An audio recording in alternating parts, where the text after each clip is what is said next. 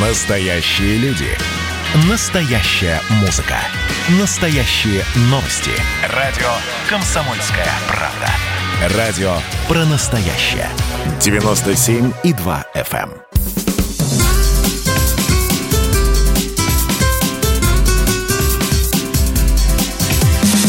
Программа с непримиримой позицией.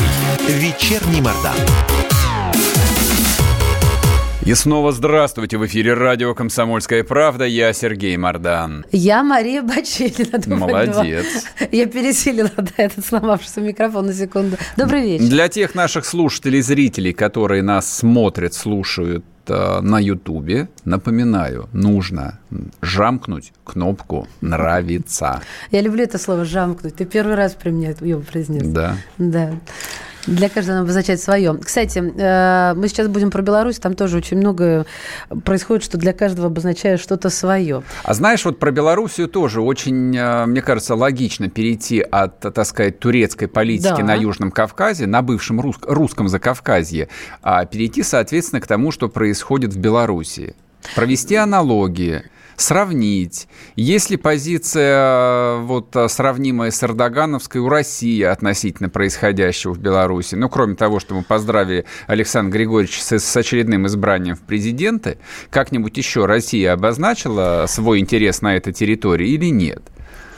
Нет, сравнить нельзя, Конечно, на мой нет, взгляд. да, потому что Потому что у не нас обозначила. очень невнятные, точнее, невмешательские, вот такие вот какие-то сторонние, очень, очень дипломатичные. не при этом... обидеть, не сказать Да. лишнего, не навредить ни в А коем это не, случае, этот номер не, проходит оскорбить, сейчас не на оскорбить. арене. Если Трамп себе позволяет говорить, что я без войны не сдамся, без крови тут не обойдется, ну, вот, ладно, мы не будем обижаться. Вот Александр Григорьевич Лукашенко, вот он как Трамп, например. Да ты что? Да, вот натуральный. Ну, вот, По например, наглости смотри. ты имеешь в виду? По, По на- по- по последовательности. А, по И последовательности. по прямоте. Ну, вот, например, сегодня из Беларуси уехала Светлана Алексеевич. Для тех, кто не знает, напоминаю.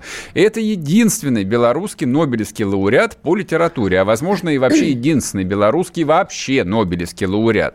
Она осталась последним членом Координационного совета оппозиции, которая не сидит в тюрьме и не покинула страну. Там еще а, был а, бывший министр Латушка, там была вот эта вот Мария Колесникова, которая сидит в каком-то белорусском СИЗО, ну, еще ряд граждан, которые тоже не стали дожидаться ареста и покинули благословенную синеокую красавицу Белоруссию.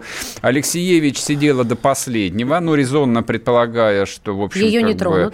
Нобелевского лауреата арестовывать э, это, Это нужно... зашквар, если Ну, не- не, выражаться. нужно иметь стальные яйца, но, видимо, ей объяснили, что Александр Григорьевич стальные яйца. Она собрала манатки и уехала. Как, как думаете, куда уехала? Правильно, дети, в Германию. Мне кажется, ей не объяснили, ее предупредили. Конечно, естественно, без всякого сомнения. Нет, я думаю, что, в общем, ей э, там прямо сказали, что либо она уезжает и Да. подлечится малень- маленько в Баден-Бадене, попьет вкусной минеральной воды, либо ей придется сырую воду из-под крана пить в каком-нибудь минском СИЗО. Но мне кажется, Лукашенко, он в этом плане ну, не совсем а, правильно поступает. Он прям Почему? за- загоняет себе не- не- не- с европейской точки зрения не гвозди в крышку гроба, ну, как минимум под ногти. Ну, чем она ему там мешала? Всем.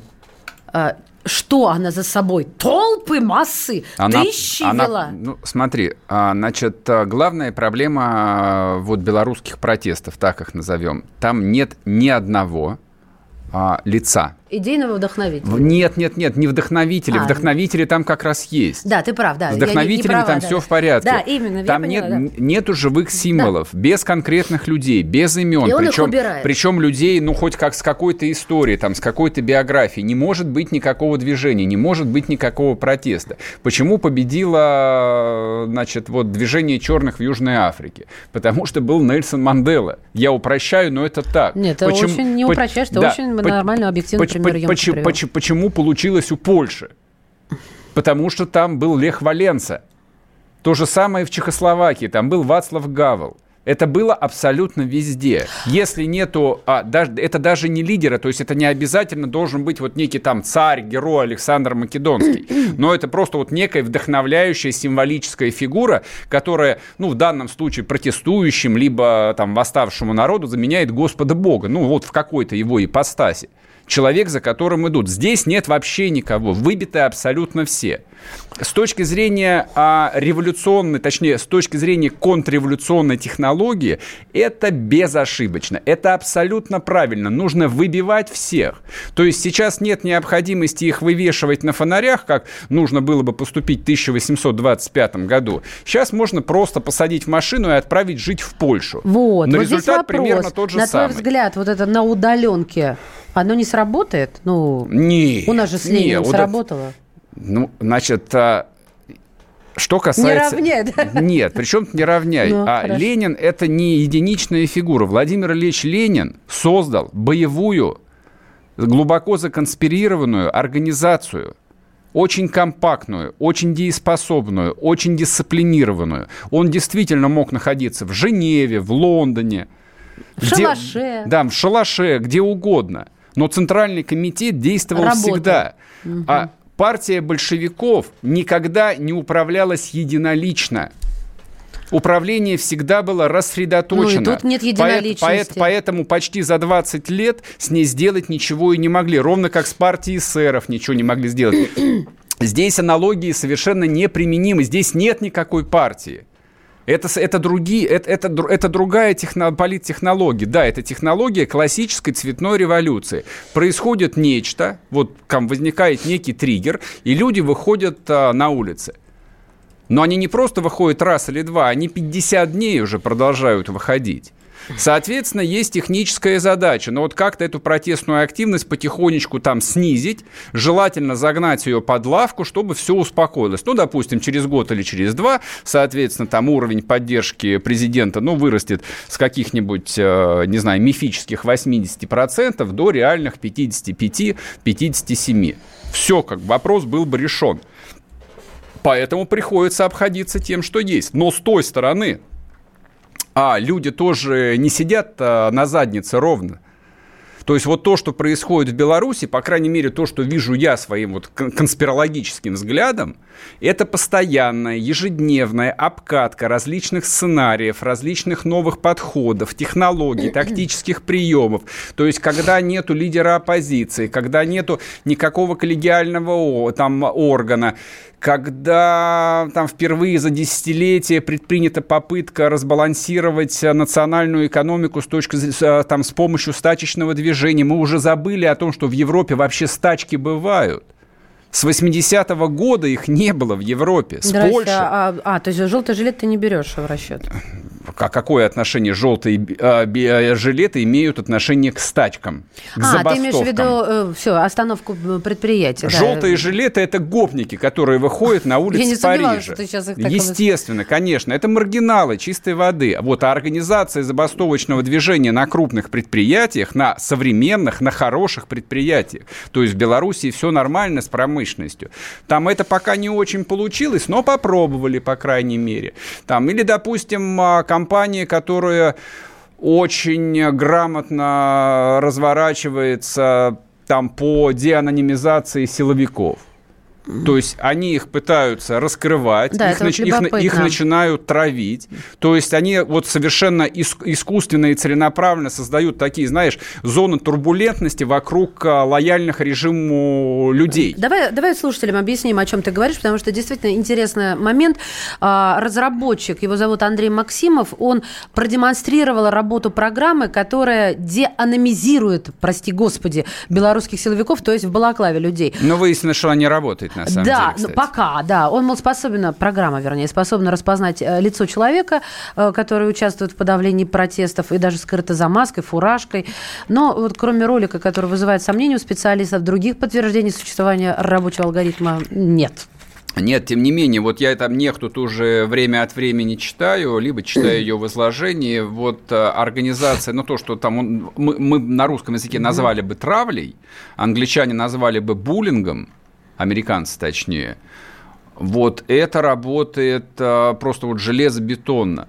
Там раскрываются силовики, их семья, дети, там, или вот эти училки, которые организовывали голосование в школах, их как травили. А, МЧСники, которые То есть они приезжа- начинают приезжали... бить не по верхам, а по низам. Абсолютно верно, конечно. То есть, если вспомнить революцию 1917 года, с чего она началась? Она началась с того, что на улицах Петрограда и Москвы, ну, в Москве-то еще раньше, в 905-м, стали убивать полицейских. Городовых, точнее. То есть штат полиции... Ну, как город... инструмент власти. Да, штат полиции городской, там он был микроскопический, то есть это несколько сот человек. И их начали просто банально отстреливать. И власть с улиц исчезла просто в момент. Да, освободив территорию. Вот знаешь, какая была примета отсутствия всякой государственной власти а, в Российской Федерации в начале 90-х? Сказать? Интересно, конечно. Из московского метро исчезли военные. Вышел приказ о том, что военные офицеры, которые служили здесь, в Академии Генштаба, там, в Министерстве и прочее, они на службу начали ездить в гражданке и переодевались в форму а, там. А, вот. Чтобы не было проблем. Да, не, именно не так. огрести, так сказать, Им, от гопоты. Именно так. Вот это вот была одна из самых ярких примет распада российского государства. Когда носить, верно, когда, слушай, когда носить форму стало опасно. Это ты сказал? Это, это ты я Слушай, сказал. я, я прямо аплодирую. Ладно, продолж, продолжим разговаривать после перерыва. Не уходите. Идет трансляция в YouTube. Заходите, ставьте лайк, подписывайтесь на телеграм-канал Мардан. Вот, там подвалило несколько совершенно жутких новостей. Прочитайте, а мы, если успеем, про них тоже поговорим. Было начало. Это действительно история, которая будоражит. Так вся страна обалдела. И Россия родина слонов, она от океана до океана, да, и мы, мы всегда правы, мы никогда не сдаемся. И самое главное, что же будет дальше?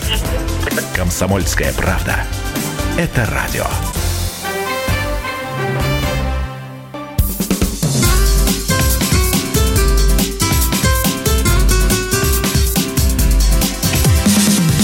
Программа с непримиримой позицией. Вечерний Мордан. И снова здравствуйте в эфире радио «Комсомольская правда». Я Сергей Мордан. Я Мария Баченина. Добрый вечер. Говорим о белорусской революции и белорусской контрреволюции. Да, у нас... Э... Так, секунду. Корреспондент ага, да. РТ Константин Придыбайло с нами. Костя, Кон... здравствуй. Да, Константин, привет. Привет, приветствую вас, коллеги, да, здравствуйте. Слушай, вопрос у нас э, вот такого не общего характера, поскольку мы достаточно там внимательно следим за твоей деятельностью, слава богу, роликов выкладывается много ежедневно. Скажи, пожалуйста, а вот технологии, которые отрабатываются сейчас в Беларуси, с твоей точки зрения, поскольку ты их вот можешь пощупать руками, насколько они применимы в России? Я имею в виду революционные технологии, конечно же. Да, я понимаю тебя. Как раз вот э, я вот буквально только что закончил э, писать колонку для Арти, которая посвящена Роману Протасевичу, бывшему уже главному редактору телеграм-канала «Нехта», uh-huh. самому провокационному и оппозиционному и управляющему всеми протестами в Беларуси. На мой взгляд, он как раз-таки переключится на Россию. И эти все движухи, назовем их так, которые происходят в Беларуси, они безусловно, могут быть зеркально отражены в России. Это делается очень легко и просто. И наши оппозиционеры, российские оппозиционеры, очень пристально смотрели, как это все происходит в Беларуси. Кто-то смотрел издалека, кто-то пытался на первое время даже здесь поприсутствовать, но вовремя выдворили, скажем так. Поэтому то, что этот сценарий будет повторен в России, ну, я, как говорится, могу зуб дать. А какие действующие лица? Действующие лица это будут ну, на мой взгляд, это будут блогеры, это будут телеграм-каналы, это будут люди, которые на первый взгляд никак не связаны друг с другом, но в какой-то момент мы все поймем, что они объединены такой единой сеткой. Это произошло в Беларуси, просто э, почему мне легко об этом говорить в Беларуси, потому что многих я лично знал на протяжении многих лет. И когда вот это все началась, вот эта революция, я понял, что они делают одно и то же. И это очень так э, читалось. Поэтому в России просто нужно будет нам внимательнее присмотреться к тем, кого мы смотрим, кого мы слушаем и кто что нам говорит. Потому что, э, ну, например, что греха таить, тот же Максим Кац, прости господи, э, в эфире радио «Комсомольская правда» произносить его имя, но он сейчас герой Беларуси по факту, ну, вот такой оппозиционной Беларуси, э, которая слушает его, раскрыв рот. Ну, у него есть аудитория, надо признать. У того же, например, который э, товарищ Илья Варламов, который э, кидает фейки, но и не извиняется сам, за него извиняются его продюсеры. У него тоже есть аудитория. И вот такие люди, которые на данный момент нам, может быть, кажутся безобидными, потому что одним из лидеров белорусского протеста стал э, урбанистический блогер. Человек всю жизнь боролся за, э, скажем так, зеленые зоны, за парковки, за Это велодорожки. КАЦ? Ты имеешь в виду КАЦа? Он же сооснователь Нет, фонда городских виду-. А, ну, я имею в виду сейчас вот белорусского конкретного А. товарища, который э, всегда был урбан-блогером, боролся за велодорожки, за зеленые зоны, и вдруг он стал одним из лидеров оппозиционных вот этих вот чатов, э, координатором и так далее. Поэтому, ну, почему бы там тот же Варламов и Кац не могут переобуться на ходу? Конечно, могут. У меня Поэтому вопрос... нам нужно внимательнее смотреться к лидерам мнений. Понятно. Вопрос а, у меня вот какой. То есть а, с медиа-историей все более-менее понятно. Ясно, что есть а, практически тотальная поддержка со стороны соцсетей. Правда, у меня вот возник вопрос, почему вас так мало? Ну, я имею в виду вот людей, которые работают там на месте в Минске, с другой стороны баррикад. Это первое. Но это ладно. Это, это вопрос, это, я понимаю, что это вопрос, это вопрос не тебе, а скорее там вопрос Лукашенко и э, товарищу Эйсман. Вот именно, да. Да, почему бы им а, вместо двух корреспондентов э, не рекрутировать человек 200, вот, чтобы они непрерывно снимали репортажи. А второй вопрос-то у меня вот какой. А, мы с Марией обсуждали вот эти вот компании Дианона и, соответственно, травли, которая разворачивается вокруг силовиков, вокруг открытых сторонников Лукашенко. А она продолжается, вот насколько, насколько она давит людям на мозг. Люди не боятся говорить о том, что они за Лукашенко. Вот твое мнение. На самом деле сейчас очень интересный момент, что люди э, действительно не боятся говорить, что они за Лукашенко. Мгм, Единственное, что они не бо- они боятся это как-то высказать массово, потому что э, я объясню одну простую, по одной простой причине, почему э, не собираются митинги за Лукашенко так же, как собираются оппозиционные. Э, Несколько лет назад э, здесь была э, э, страшная история, э, она прям так и называется, э, трагедия на Немиге. Это был э, 99-й год, это был молодежный праздник, огромное количество молодежи. Летом, э, по-моему, где-то на- в конце мая, в начале июня пошел дождь, и люди побежали в метро. И там была сильнейшая давка. Там погибло порядка 50 человек, молодых людей. Мгм, И это до сих пор сидит, спустя 20 лет, такой крепкой занозой в головах у многих людей. И даже у тех, кто поддерживает Лукашенко. Поэтому если э, Лукашенко им скажет, можно выйти вот сюда, они выйдут. Но сам Лукашенко даже боится повторения той самой трагедии на Немиге. Вот и все. А что касается, ну, это если говорить а, про сторонников Лукашенко. Что касается Дианона, вот буквально только что, вот прям в эфире э, сдианонили э, девушку, корреспондентку Белтелерадиокомпании, Ксюшу Лебедеву, я ее давно прекрасно знаю. Мгм. Э, ну, к счастью, э, адрес не слили, только пока страничку ВКонтакте. Но понимаете, в чем проблема? Э, проблема в том, что когда ты пытаешься, это то же самое по- пока- ну, получилось в субботу, когда я пытался разговаривать э, с этими женщинами-оппозиционерками. Ага. Они же не слушают.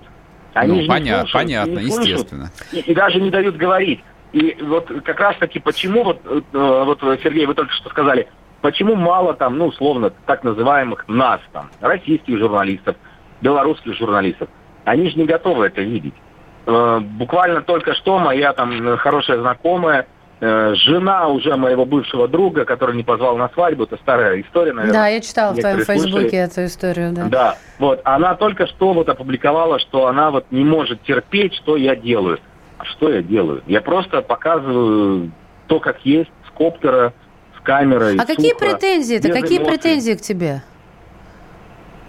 А, ко мне претензии такие, что я, ну, как-то я кого-то оскорбляю, говоря о том, что э, митинги управляемы. Но при этом я знаю, что во главе колонны стоит, идет штаб митинга, который направляет, куда идти. Или они, они говорят, самая главная проблема белорусских митингов, знаете в чем? Что они разделяют себя, людей, которые в белом выходят, такие все образованные и богатые, разделяют себя, от, отделяют себя от провокаторов, алкашей и футбольных фанатов. Они говорят, это не мы. На самом-то деле это все одно целое. И в этом самая главная их проблема. что люди в белом, образованные, умные, красивые, богатые, они же пострадают от футбольных фанатов, от э, анархистов и так далее. Потому что ОМОН будет работать по всем сразу. Потому что если пойдет какая-то провокация, пойдет по всем сразу. Но нет, у них есть разделение. Они мне говорят, Кость, почему ты общаешься вот с ними, а не с нами? Я говорю, а я не выбираю вас. Я пришел на площадь в субботу, встал, и кто подошел, тот, тот со мной пообщался. Я не разделяю этот протест, а они разделяют, и это очень большая опасность. Спасибо тебе, Костя. Спасибо. Да, Кость, спасибо большое. Константин Продыбайло был с нами, корреспондент РТ э, в Беларуси. Но вот я, кстати, повторю, там, ну, у меня этот вопрос возник еще на прошлой неделе. Ну, его, не, его некому задать. То есть все вопросы я могу задать э, вот в небо в пространство. Бедняга. Д- донесите, пожалуйста, Александр Григорьевич, ну вот э, это же очевидно. То есть, если сравнить количество сил с одной стороны и с другой стороны, тут вот э, как э, во время войны. Вот, условно, там 100 или 150 тысяч активных сторонников, которые выходят на улицы. Очевидно, что для того, чтобы там сдерживать эту толпу, не допускать там перерастания ситуации во что-то там опасное там, или нежелательное, нужно там столько-то тысяч силовиков понятно, да? Нужно столько-то спецтехники, тоже понятно. Но если ты работаешь с общественным мнением, у тебя возникают ровно те же самые задачи. Тебе нужно там определенное количество информационных штыков. То есть, если ты, не, если ты не управляешь повесткой, если ты не управляешь информационным полем, если ты никак не влияешь на общественное мнение, кроме как там странными комментариями в адрес Эммануэля Макрона, то простите меня – это потеря времени. А он, по-твоему, сейчас у него есть возможность как-то да. уже повлиять, еще повлиять? Да, конечно, всегда. Такая возможность есть всегда. То есть все зачеркнуть, я календарь переверну и заново, да, как с чистого да, листа. Да, да. Общественное ну, мнение, общественное мнение формируется, корректируется, им можно управлять, им можно манипулировать. Он 26, руковод... 26 э, лет руководит своей страной. То есть, по факту, у него должна быть его собственная пропагандистская машина. Не набор пресс-секретарей, ну, мы которые, знаем, которые что после 80% в... этой машины нет. Да, которые там в красных папочках приносят ему вырезки там, из местных газет о том, что все хорошо. Но вот как бы сейчас кризисная ситуация. 50 дней, она уже не прекращается. Ну, там пора уже принять какие-то, в общем, дополнительные меры. Нет специалистов, рекрутируйте в России. Да, Сереж, в, пора... в Польше, где угодно рекрутируйте специалистов по военной пропаганде. Это военная ситуация. Да пора просто потихоньку организовывать себе э, место на пенсии. Вот не, что пора. Не надо вот не этих надо, вот э, штук э, про место на пенсии. Никакой пенсии не надо, никакой пенсии не будет. Власть никто не отдает. Точнее, власть отдают только идиоты и мерзавцы. Типа Горбачев. Вот кто отдает власть добровольно. А больше власть никто не отдает.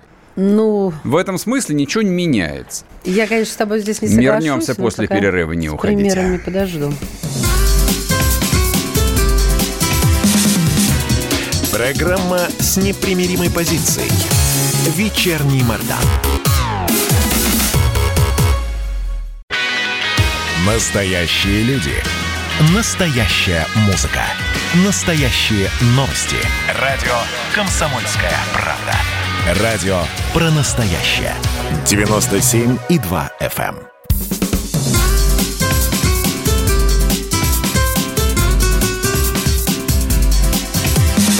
Программа с непримиримой позицией. Вечерний Мордан. И снова здравствуйте. В эфире радио «Комсомольская правда». Я Сергей Мордан. Я Мария Баченина. Добрый вечер. Напоминаю, кто нас смотрит в Ютубе, не забываем ставить лайк, чтобы и другие увидели. Так это работает. Так, ну что, ну тут что? уже были вопросы, когда про Навального. Сейчас про Навального. Да, слушайте, у нас сегодня одна тема проистекает из другой. Вот э, мы с Марией, когда говорили про технологию белорусской контрреволюции, то есть зачем э, уехал Алексеевич, зачем Александр Григорьевич там пересажал, либо выдавил из страны всех членов э, Координационного совета оппозиции, ну, потому что как, протест надо обезглавить. Соответственно, а с Россией этот фокус не пройдет. Так, точнее, он, точнее, он мог бы пройти, если бы прямиком из города Омска самолет э, с Алексеем Анатольевичем Навальным полетел бы э, в тюремную больницу Лефортово, например. Ну, для примера. Ну что, там хорошие врачи, я уверен. Да ладно. Ну, я так думаю. Ну, хорошо, ладно, в Бурд... да, в Бурденко и поставить охрану у входа. Нет, Не- его не- надо было, если уж Я я, не- я только против. в, в Склифе могли им заниматься. Там Хорошо, в Склифе, его хорошо, проблемы. в Склифе могли заниматься, где угодно могли заниматься. Факт тот, что для России, в отличие от Белоруссии, лидера лицо оппозиции вырастили. Причем не просто вырастили, его упаковали вот просто как зайца шоколадного, облитого сгущенкой и посыпанного орехами и завернутого в красивую фольгу. У нас теперь есть свой белый Нельсон Мандела, у нас есть наш русский Лех Валенса. Вот, а главное, что он находится а, в недосягаемости для проклятого режима, пока понятно, в городе-герой Берлине. Где же ему еще находиться? И будет он там находиться ровно до того момента, пока, в общем, а, не наступит некий час X. А, не-не, сейчас он восстановится, ему сделают физиотерапию. И вот я готов а, поспорить на деньги, что Алексей Анатольевич отправится в мировое турне по главным европейским, ну и в американскую столицу тоже придется заехать, хотя не знаю, когда у них, им сейчас точно не до Навального, у них там выборы, а после этого начнется гражданская война. Но если успеть до ноября, до 3 числа, можно, в принципе, съездить в Вашингтон, по крайней мере, посмотреть. Но и Европы достаточно. Вот, собственно, чему... Люди же, люди на самом деле постоянно учатся. Люди тренируются и учатся. Это русские плохо обучаемые. То есть русским для того, чтобы чему-то научиться, нужно сначала пережить 41 и 42 год. И только после этого наступает 44 и победный 45-й. Остальные обходятся, ну, не все, некоторые, по крайней мере, стараются обходиться малой кровью. Соответственно, они потренировались на Белоруссии, поняли, что там блогера Тихановского посадили, Бабарико, значит, уехал, кого-то еще посадили, ну и все, как бы не с кем а, трубу шатать. А для России есть кто. Вот он живой, здоровый, накачанный, признанный мировым сообществом. Почему мы сегодня про него вспомнили? Потому что вот эта вот стремительная легитимация Навального как э, лидера, я бы даже не знаю, ее раньше его называли противником Путина, или, а нет, его раньше называли оппонентом Путина. Противником Путина называли покойного Немцова. То есть там тоже, видимо, есть какое-то внутреннее ранжирование, кто есть кто, видимо, каждый занимает свою маркетинговую нишу. Вот, соответственно, Навальный является главным оппонентом Путина. Сегодня его навестила канцлерин Ангела Меркель. Канцелярин? Канцлерин, да, феминитивчик какой немецкий. А почему тогда как мужской род? Канцлер и канцлерин. Канцлерша, они ее Да. называют. То есть по-русски бы это звучало так. Канцлерша, вот и я жду. А сегодня в Телеграме я наткнулся на злющий пост. Я попозже его у себя на канале выложу. Я немножко из него позволю себе процитировать, уж больно он смачный. Ангела Меркель обожает молодых мужчин. Вполне платонически, но ее аж трясет. Это видно потому, как влажнеют ее глаза и глупеет улыбка, когда она встречается с Макроном, например. Или когда пять лет назад разлетелось селфи сирийского беженца Анастаса Мадамани. А, Меркель за целый год при этом... А, ну смотрите, а, через год а, началась после этой встречи, помните, 2015 год, волна огромная а, иммиграции в Европу, вот это вот бе- беженцы повалили, сколько, 3 миллиона человек приехало в Германию, и спустя год после вот этого известного селфи один из гостей а, канцлера, ее же, вот Навального называют гость канцлера, один из этих гостей канцлера на ярмарке Брайтаншплац в Берлине разогнался на грузовике и убил 11 немцев и покалечил еще 20 человек. И знаете что? Ангела Меркель за целый год не нашла времени встретиться с родственниками убитых своих же граждан-избирателей и выразить им лично свою поддержку. Целый год. Зато не прошло и месяца, как она прибежала навестить своего другого гостя, Алексея нашего Анатольевича. Ну и так далее. Дальше какой прочитайте злой сами. пост, какой злой. А я сейчас смотрю как раз на это селфи сирийцы и Меркель. Слушай, ну вот... Она а, прямо, ух, Нет, ты, огонь. нет, ты знаешь, когда, Посмотрите, посмотрите. когда я так пеняют а, Путину, когда пеняют обвиняют вот некой там обобщенной российской власти, о том, что она бесчеловечная, она людей считает там за мусор, о том, что бабы новых нарожают, о том, что никто не парится мнением а, избирателей и так далее, и так далее, и так далее. Вы посмотрите вокруг. Ну вот а, мадам канцлер, который тоже у власти находится то ли 18 лет, то ли 19, ее парит мнение избирателей. Ну, действительно, такая как бы лобовая аналогия. Ну, тебе на это ответят, а ты сам бы себе на это ответил, если бы сидел там э, напротив себя же э, и был оппонентом, что большую политику не интересуют такие мелочи. Она не из них состоит. Она состоит из более крупных Конечно, мазков. естественно. Я поэтому всегда исхожу из того, что политика – это вещь, э, находящаяся вне а, человеческой То этики. есть она античеловечна. Она вне этики. Нет, она человечная, она делается людьми, но она вне этики. Политика, которая... оправдываешь очень много Я не оправдываю. Политика, которую делают, по крайней мере, европейские лидеры, европейские лидеры, я сейчас э, подчеркиваю, эта политика, да, она бесчеловечная, она, как правило, антихристианская, но это вот я сейчас акцент особый сделаю на французах. Ты имеешь в виду у них про это- доброту? Нет. Или про Христианство религию не имеет никакого отношения к доброте. Почему же? Ну, потому что... Как так можно говорить? Ну, очень просто можно говорить. Очень, очень просто об этом можно говорить. Просто так называемый европейский гуманизм, он а, вырос из отрицания Христа. Базово. Просто. Вот Руссо или там а, Фуко, это, да, они энциклопедисты, но они вот главные неспровергатели Христа в европейской цивилизации. Поэтому весь современный европейский гуманизм, из которого проистекает толерантность, гей-браки, терпимость, давайте отдадим свой дом сирийским беженцам, которые будут дальше насиловать наших жен и дочерей. Это проистекает из европейского представления о гуманизме. Он не имеет ничего общего ну, если хочешь, с христианским гуманизмом, точнее, с христианским мировоззрением. Это что отличает Европу, допустим, от Америки?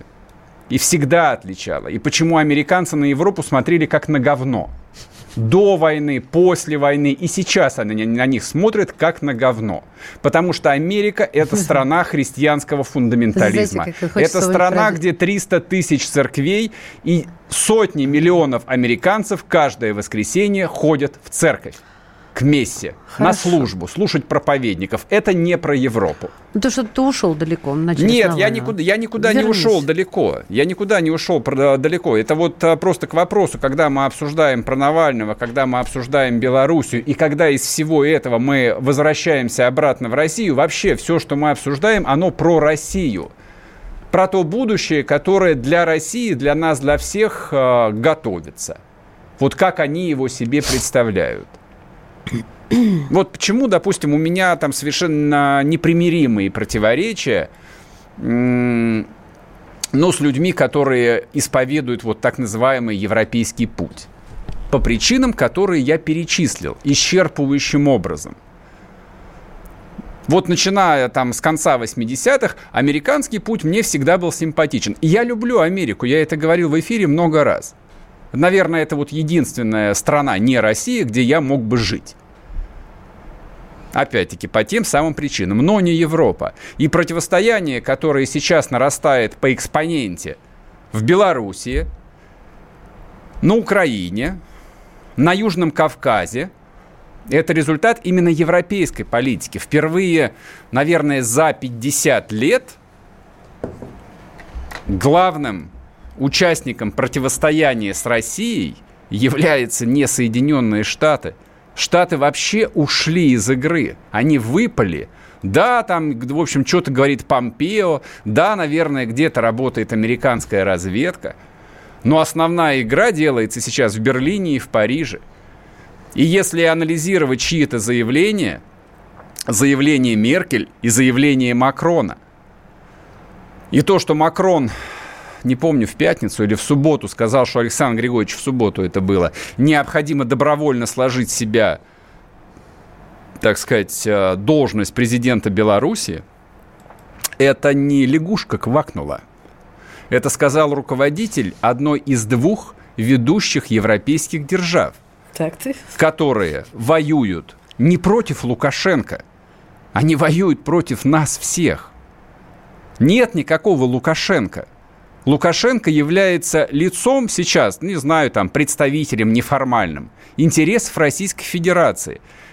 Вся его десятилетняя политика многовекторности обнулена. Все. Вот о чем идет речь. Вернемся после перерыва, не уходите.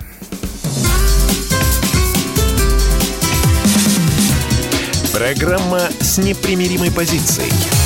Вечерний Мордан. И давайте мы сейчас э, проведем ну, достаточно объемную беседу про о нашем будущем, в котором теперь возможно все.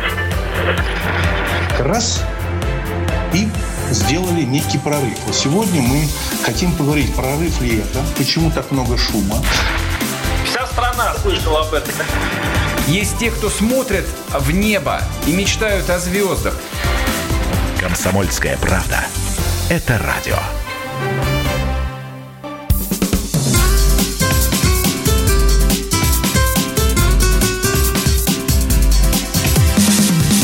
Программа с непримиримой позицией. Вечерний Мордан. И снова здравствуйте. В эфире радио «Комсомольская правда». Я Сергей Мордан. Я Мария Баченина. Добрый вечер. Так, ладно, хватит геополитики, вернемся обратно в Россию. А в Вернемся к ва- России... к, к варюгам. Да, в России происходят какие-то совершенно невероятные вещи. Нет, я бы сейчас не выносил. Вот в данном случае я бы точно поостерегся бы давать определение. А, Мы когда верстали этот выпуск, а, заверстали новость под названием «Задержан сын экс-губернатора Иркутской области Андрея Левченко». А чуть позже а, пришла новость, я ее уже запостил у себя в телеграм-канале под названием, сейчас потерпите секунду, я ее процитирую. Процитирую, процитирую целиком. Пам-пам-пам-пам-пам. Ну, Терпите. Сергей Левченко с женой задержаны силовиками в Иркутске без предъявления обвинения. уже предъявили. А, уже успели предъявить. Да. Сын был задержан раньше, Андрей Левченко. То есть вся семья Левченко задержана. Депутату Заксобрания Иркутской области Андрею Левченко предъявлено обвинение в мошенничестве, и это сообщает официальный представитель Следственного комитета России. С Андреем понятно, это сын. Еще раз, Да. мы теперь говорим о том, что арестован еще один оппозиционный губернатор. Это Фургал-2. Вот, вот почему я говорю о том, что а, на родине у нас происходит нечто такое, чему вот я навскидку не могу найти ни объяснения логичного, ни даже сейчас не знаю, а как на это реагировать. То есть вот нам, нам, нам что, нам что, мало, мало, головника, что ли? Ладно. А Кирилл Кабанов с нами на связи, председатель националь- Национального антикоррупционного комитета. Кирилл Викторович, здрасте. Здравствуйте. Да, здравствуйте, да. Скажите, ничего не предвещало, и вдруг арестован еще один губернатор, хоть и Ну, бывший? ну, бывший, он бывший губернатор, да. А Да. что, что, а- а что, э, на самом деле, ничего удивительного в этом нету. Думаете? Да, совершенно Хаб- ничего. Хабаровска, Меняет- Хабара- меняется- Хабаровск- меняет- Хабаровска мало нашей родине? Да нет, ну, на самом деле не будет Хабаровска, значит, не будет Хабаровска в Иркутске, и э, другая совершенно история. А, дело в том, что меняется система власти. В 90-е годы, когда э, давали федерализм сколько угодно, да, у нас была такая форма, берите сколько угодно, Борис Николаевич говорил покойный. Да, Ну, это, это он в Татарстане говорил, не в Иркутске. Да, ну, значит, вопрос, вопрос такой, что он говорил, что берите, значит, взяли, построили некую, некую э, совершенно понятную системную си- э, семейную систему управления. Так. Это стало нормой. Папа губернатор, э, губернатор, жена бизнесмен, потом дети стали бизнесменами, да, потом у нас один э, замечательный э, руководитель региона говорил, что ну ничего страшного, что у тебя жена успешный бизнесмен. Мгм. Да, то есть это, это была нормальная, нормальная форма такого э, ну, федерализма э, в, в, в вперемешку с вассальной системой управления. да? Так у нас и сейчас то же самое осталось, разве нет? Не, но сейчас ситуация меняется. Такая система стала неприемлемой.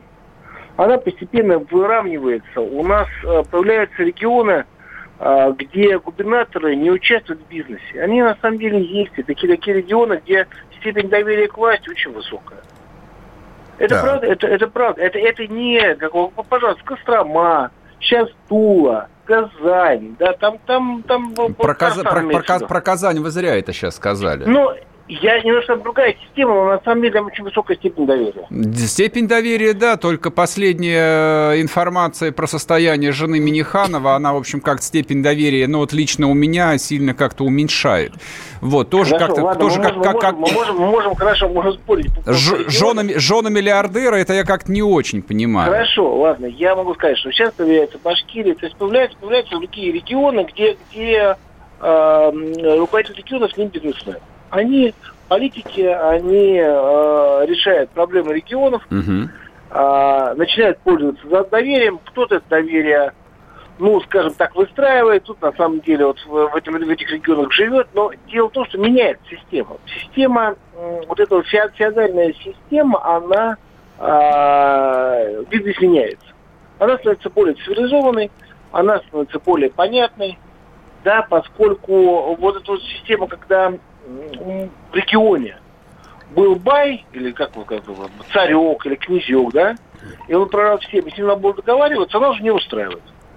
Вот это простая система. Поэтому пошла программа декриминализации Дальнего Востока, угу. поэтому пошла программа, программа декриминализации этих вот старых, старых э, губернаторов, которые называют, как, как бы, а кто-то называет оппозиционными, кто-то называет старой гвардией, без разницы. Да. Что, то, что, то, что они Я построили... прошу прощения, Левченко никакая не старая гвардия. Левченко, как, как и Фургал, это один из нескольких губернаторов, а, которые были выбраны, скажем так, а, против воли администрации президента. Все это ну, знают. Давайте да, называть да, вещи да, своими именами. Да, Я да. поэтому вначале и сказал, что, в общем, какая-то странная последовательность. Сначала Фургал. Хорошо, те тяжкие обвинения. Я там ни, ни, никоим образом не пытаюсь заменять собой следствие. Там еще ничего не закончилось. И тут же нам выдвигают Левченко, которого в течение года гасят из всех стволов.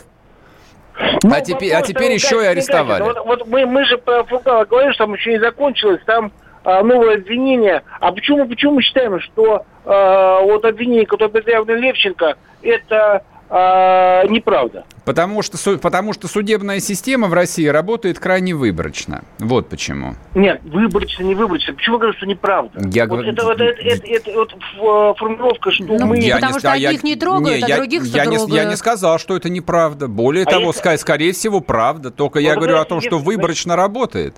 Ну, вопрос такой, на кого есть материал, на того и работает. Ясно. Значит, она вообще в принципе работает. Она в любой стране работает выборочно в элитах. Но это правда. Она в любой стране работает выборочно.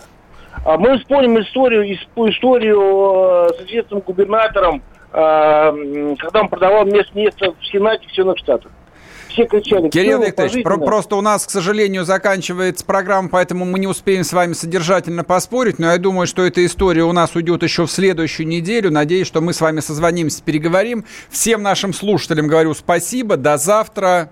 Пишите, подписывайтесь. Пока.